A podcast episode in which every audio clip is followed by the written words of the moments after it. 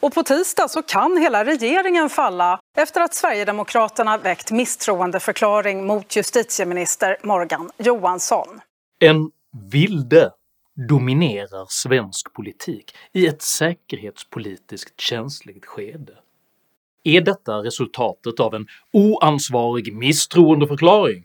Eller är det en konsekvens av att regeringen självständigt ingått problematiska avtal med sagda vilde? Meningarna går isär beroende på om du frågar regeringen, oppositionen eller vilden själv. Jag heter Henrik Jönsson och jag är en oberoende libertariansk entreprenör och samhällsdebattör. Vad är egentligen en politisk vilde? Hur har så mycket makt kunnat koncentreras i en enda person? Och vad händer med ett land om dess regering försöker köpa sig makt genom problematiska avtal? Dessa frågor tar jag upp i veckans video om “vänstervilden”. Jag är själv en slags kommunikativ vilde, dock helt utan avtal. Min fortsatta videoproduktion är därför helt beroende av att du som tittar frivilligt väljer att stötta mig via något av betalningsalternativen här ute till vänster. Så ett stort, stort tack till alla er vildbasare som fortsätter att hålla denna kanal vid liv. Är du ny här på kanalen så kan du dessutom med fördel prenumerera här nedanför. Se även till att klicka på den där vildsinta klockikonen, men prenumerera framförallt på mitt kostnadsfria veckobrev som finns länkat i videons beskrivning, så missar du garanterat aldrig när jag släpper nya filmer. Vilket jag gör med vild frenesi varenda lördagsmorgon klockan 08.00 svensk tid. Idag pratar jag om val, vågmästare och om vildar. Häng med!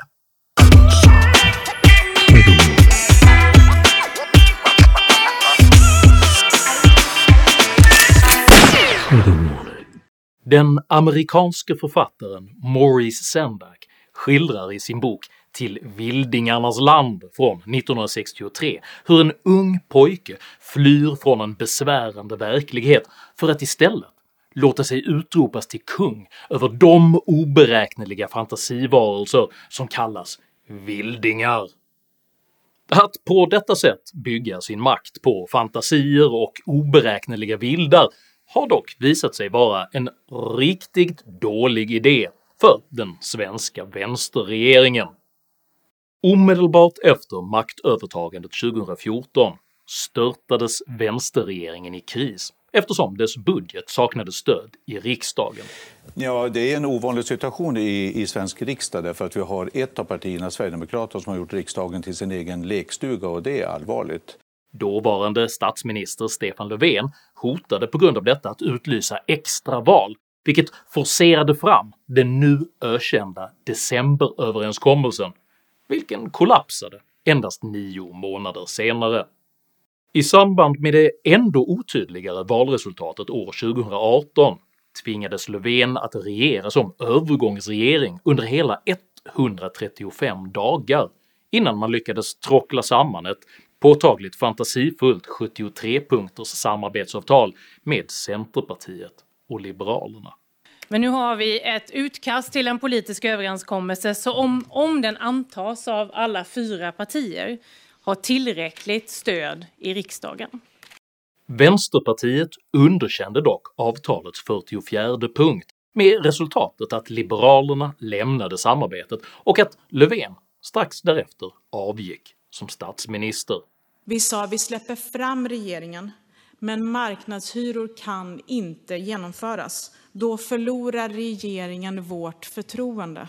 Men vill Stefan Löfven och Annie Lööf genomföra marknadshyror så blir det inte i mitt namn och inte i Vänsterpartiets namn. Mitt besked idag är att vi i talmansrundor eller vid ett extraval, om det blir ett sådant utlyst, kommer eftersträva en borgerlig regering. Regeringens tilltagande instabilitet solkade även ner Magdalena Anderssons försök att göra sitt statsministerskap till en feministisk triumf eftersom Vänsterpartiet krävde ökat ekonomiskt inflytande för att släppa fram henne som statsminister. Nooshi Dadgostar, eh, vad är ditt viktigaste krav nu med förhandlingarna här med Magdalena Andersson? De svenska pensionerna är alldeles för låga. Det har jag varit tydlig med. Att eh, ett viktigt ingångsvärde för oss i de här förhandlingarna är att vi får höjda svenska pensioner. Vänsterpartiets ökade inflytande ledde dock till att Centerpartiet vägrade stötta Anderssons budget, med resultatet att Andersson istället tvingades regera på en borgerlig budget. Vi kan inte stötta en budget från en regering som rör sig långt vänsterut, vilket vi tycker att den tillträdande regeringen gör. Detta resulterade i sin tur i att Miljöpartiet med buller och tacksamt bång lämnade regeringen, vilket ledde till att Andersson efter bara sju timmar på statsministerposten åter entledigades från sin roll. Det är inte det icke-beslut som Annie Lööf försöker få det att låta som. Vi trodde att hennes motstånd mot Sverigedemokraterna och deras inflytande var större än så.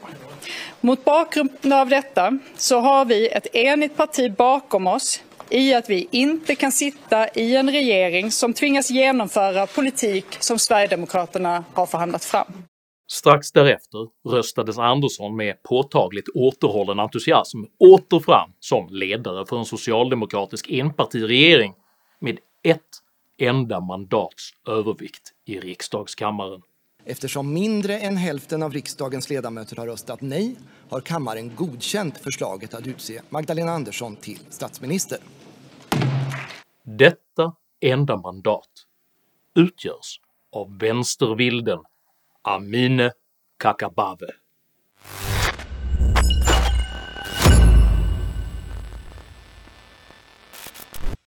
Så kallade politiska vildar är individer som saknar partibeteckning efter att ha uteslutits eller självmant lämnat det parti vars mandat man valts in i riksdagen på. Förekomsten av vildar beror på att riksdagens oberoende lagar skyddar riksdagsledamöter från att tvingas dela sina partiers åsikter. Den politiska vilden Amine Kakabaveh uteslöts ur Vänsterpartiet 2019 och åtnjuter på grund av det historiskt ansträngda parlamentariska läget därför en enmansvågmästarroll. Tack vare denna vågmästarroll kunde Kakabaveh under 2021 först framförhandla ett personligt niopunktersprogram med Morgan Johansson i utbyte mot att hon släppte tillbaka den misstroendeförklarade Stefan Löfven till statsministerposten. Amineh Kakabaveh kommer att släppa fram Stefan Löfven under morgondagens eh, statsministeromröstning i riksdagen.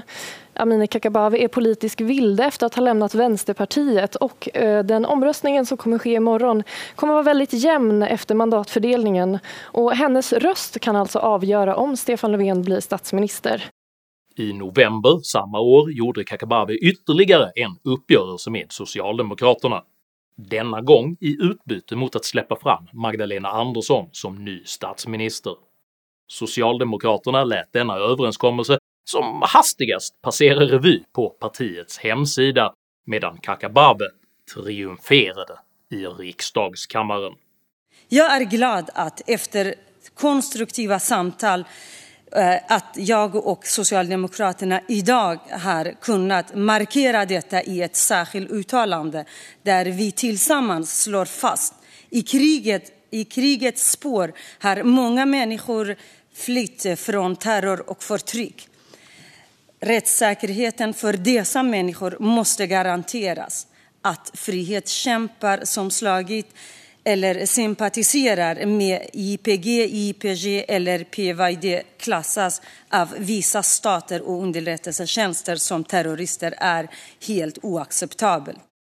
I samband med veckans senkomna misstroendeförklaring av justitieminister Morgan Johansson eskalerade det ansträngda parlamentariska läget snabbt till ännu en fullskalig regeringskris. Statsminister Magdalena Andersson fastslog ursinnigt att en misstroendeförklaring av Johansson självklart skulle innebära att hela regeringen avgick. Att då skapa ett läge av politisk oreda och osäkerhet det är fullständigt oansvarigt. Det är oerhört. Det här är farligt på riktigt.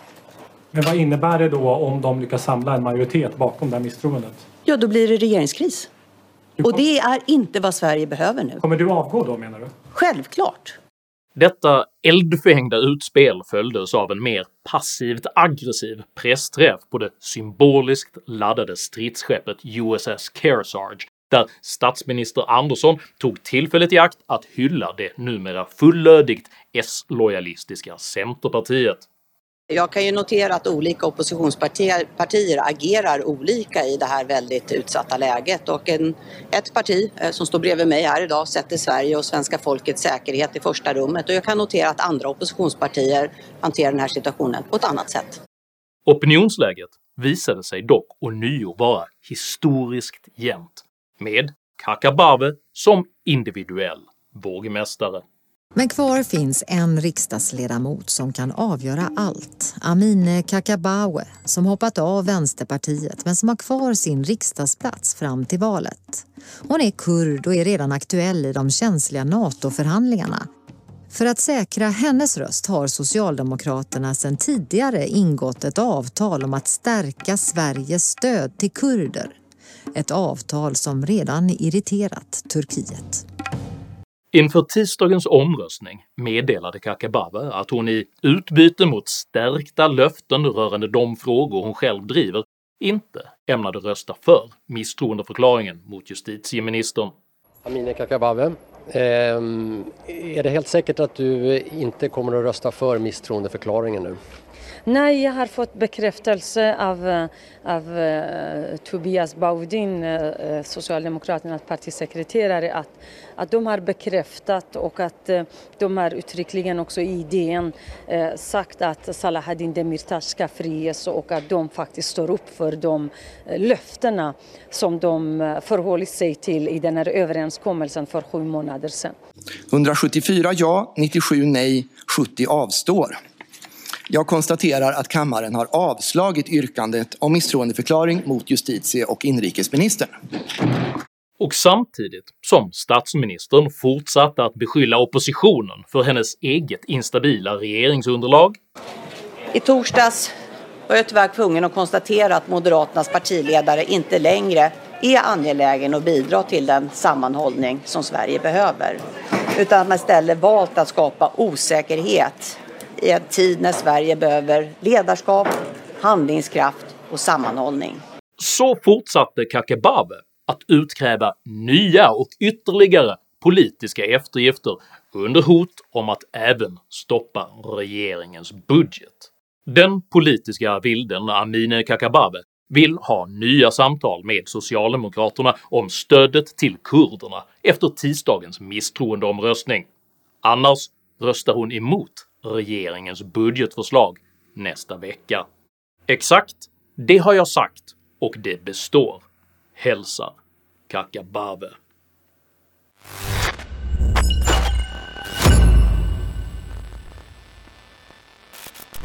Det är vanskligt att dra realpolitiska slutsatser av regeringens, Kakabavehs och även av oppositionens agerande. Somliga anför att regeringens framtvingade band till kurdiska särintressen försvårar, eller till och med omöjliggör, Sveriges NATO-ansökan.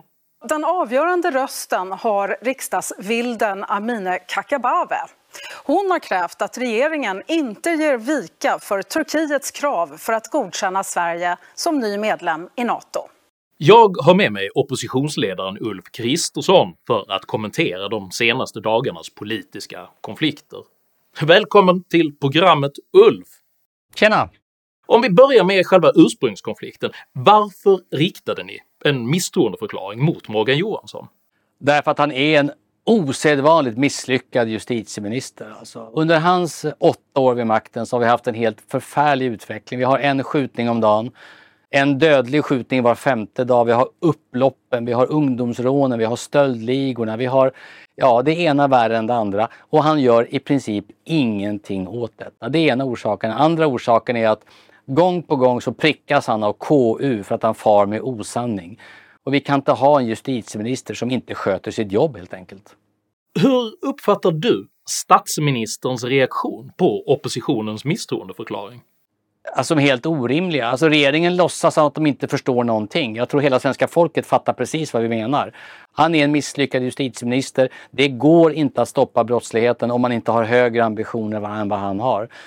Vad då regeringen gjorde, och framförallt Magdalena Andersson, det var att göra det här till någon slags NATO-fråga och låtsas att han hade med NATO att göra eller hota med att avgå hela regeringen. Det får de ju gärna göra för min del, men det var inte det som vi krävde. Vi krävde att en justitieminister som inte sköter sig inte ska ha kvar sitt jobb.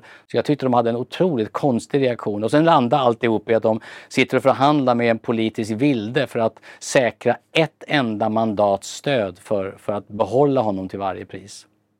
Destabiliserar en misstroendeförklaring av justitieministern verkligen Sveriges NATO-ansökan?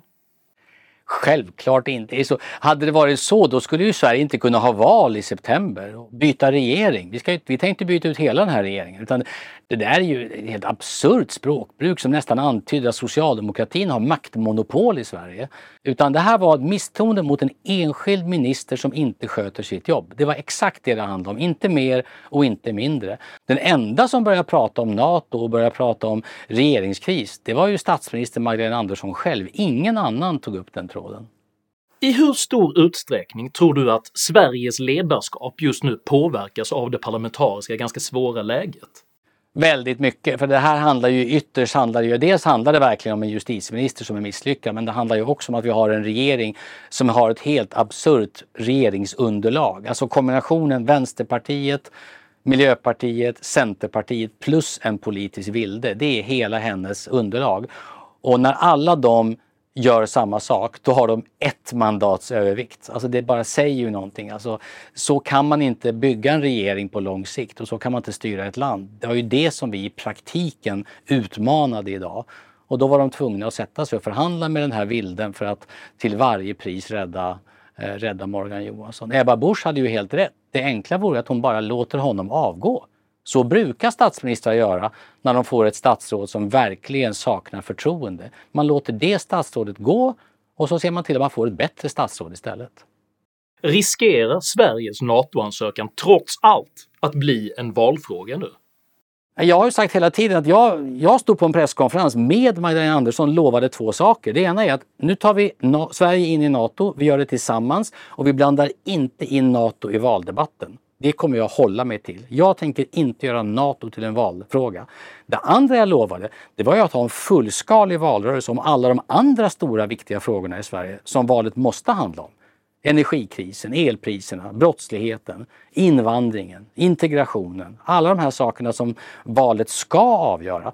Vi kan ju inte låta, liksom, låta NATO-frågan lägga, lägga locket på allt annat som vi måste lösa i Sverige. Det är ju det som Socialdemokraterna verkar vilja just nu, att det ska nästan vara förräderi att prata om problem i Sverige. Så kan vi inte ha det. Utan NATO-frågan är en sak, där ska vi ta gemensamt ansvar, sex partier, och jag är glad, uppriktigt glad ska jag säga, att Socialdemokraterna till slut landade på att säga ja till NATO. Sex partier av åtta är för NATO. Sossarna slipper bry sig om Miljöpartiet och Vänsterpartiet i sitt eget regeringsunderlag. Men i alla andra frågor, där måste valet avgöra riktningen i Sverige. Och dit tillhör verkligen brottsligheten. Ulf Kristersson, oppositionsledare och Moderaternas partiledare, ett stort tack för din medverkan. Tack!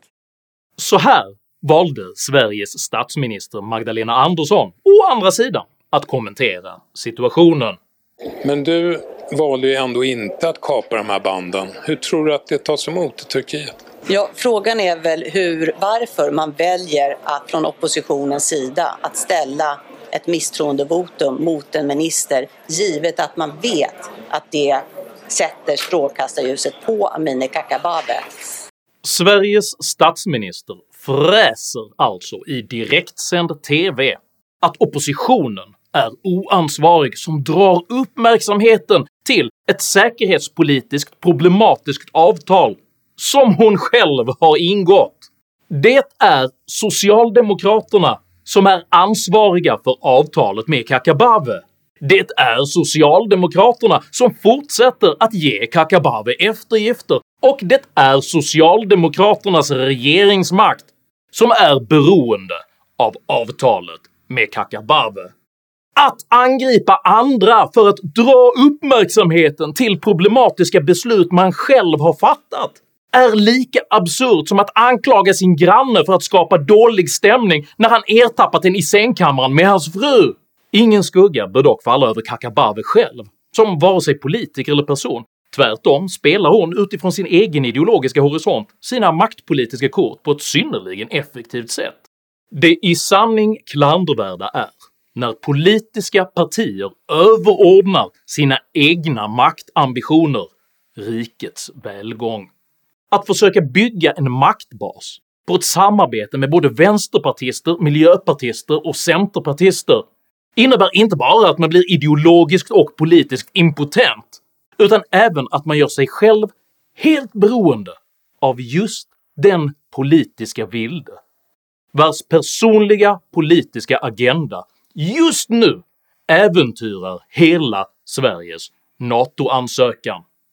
Resultatet av denna Frankensteins regering riskerar alltså att bli att Sverige behåller en historiskt usel justitieminister, att Sverige misslyckas med sitt vitala NATO-medlemskap och att Sverige skänker ett kurdiskt särintresse beslutsmakten över hela Sveriges säkerhetspolitiska framtid. Även Sendaks berättelse om “Vildingarnas land” slutar med en panikartad flykt efter att rikets invånare inser sig vara bedragna av en otillbörlig härskare. Låt oss hoppas att Sveriges befolkning kan uppbåda ett omdöme som åtminstone motsvarar en barnboks. Tycker du det är bättre att den representativa demokratin tillåts vara just representativ än att regeringen istället försöker köpa sig makt genom säkerhetspolitiskt problematiska uppgörelser med enskilda individer och vildar? I så fall tycker jag att du ska dela den här videon med dina vänner och varför inte prenumerera på min YouTube-kanal när du ändå är i farten. Vill du vara med och diskutera Sveriges ständiga regeringskriser i kommentarsfältet här nedanför? Utmärkt! Jag uppskattar verkligen all respektfull kommunikation, men tänk på att alltid vara artig.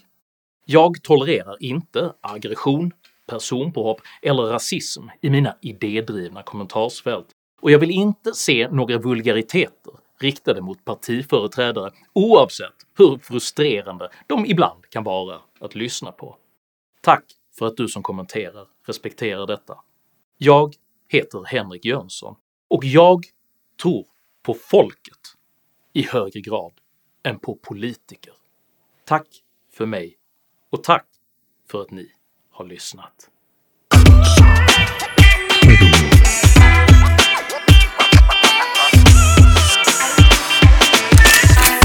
Mm.